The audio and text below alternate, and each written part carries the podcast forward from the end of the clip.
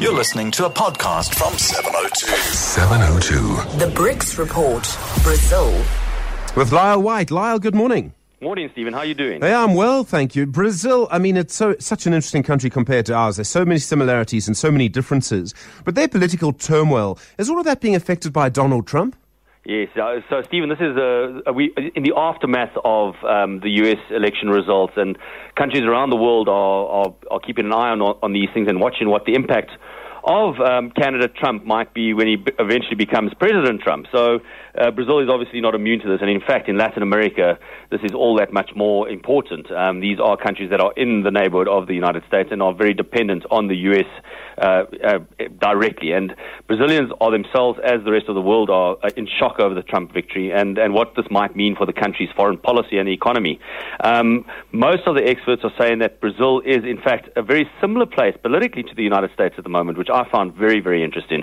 Uh, there, there is a general disenchantment with the democratic process in Brazil that is growing more and more intense. And Brazilian social media shows that people are just as politically divided as Americans are right now.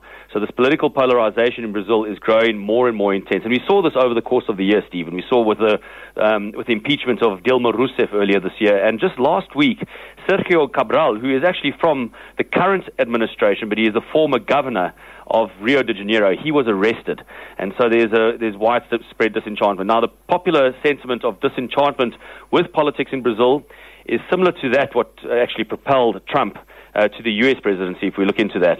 So Brazilians could well elect a Brazilian version of Trump in the 2018 elections, and this does not bode well for liberal democracy in the emerging world. It's all about economics, isn't it? The economy slows, and this is what you get. That Trump victory, though, I mean, Brazil needs to reform its economy. It's needed to reform its economy for years and years.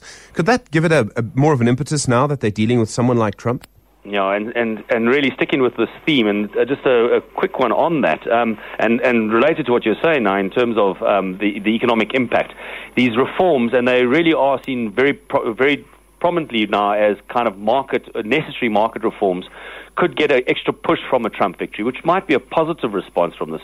What what uh, the, the uh, Michel Temer administration is advocating is that these reforms will help uh, cushion Brazil from global turmoil the Brazilians themselves are saying more than ever the fate of Brazil depends on Brazil itself, which means it has to be it has to be up to us as Brazilians to fix our economy and lure capital back to the country. You know, the Trump victory, and we were talking about the impact on emerging markets, uh, that had a direct impact on currencies around the world. But Mexico and Brazil lost a tenth of their value, and the price of local bonds went plummeting. So they really do need to pass through these reforms, and um, the approval of the reforms could help bring back the investors who remain wary of the country's explosive debt trends despite the government's promises to rein in on its, on its expenditure. And the IMF says they're, they're actually beginning to, to get a bit better. They're, they're going to stop shrinking at least and get out of this recession. Yeah, so they um, and we all we've been watching this very very closely. Um, the Brazilian enthusiasts out there and uh, how Brazil is clawing its way back.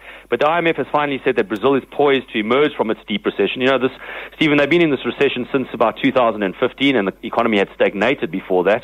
But um, 2015, 2016 have been horrendous years for for Brazil. But they now have some political or, or now political uncertainty has been diminished under the current administration, and while the country will, own, will, will still contract by about uh, 3.3%, so that's going to be a negative 3.3% in 2016. The IMF says that Brazil could grow by 0.5% in 2017, which is not much, but it is at least a little, a small recovery. Much of this, Stephen, hinges on uh, a number of ifs and a number of risks that are prevalent across the, the political economy in Brazil. Uh, that being obviously uh, the re-intensification or the potential re-intensification of political uncertainties, but a range of externalities. Um, if uh, advanced and emerging economies slow down dramatically, and especially China, that bodes very, very badly for Brazilian exports and badly for a Brazilian recovery. Uh, such such an interesting country. Lyle White, thanks very much indeed. Really appreciate it. Chat soon. Thanks, Stephen.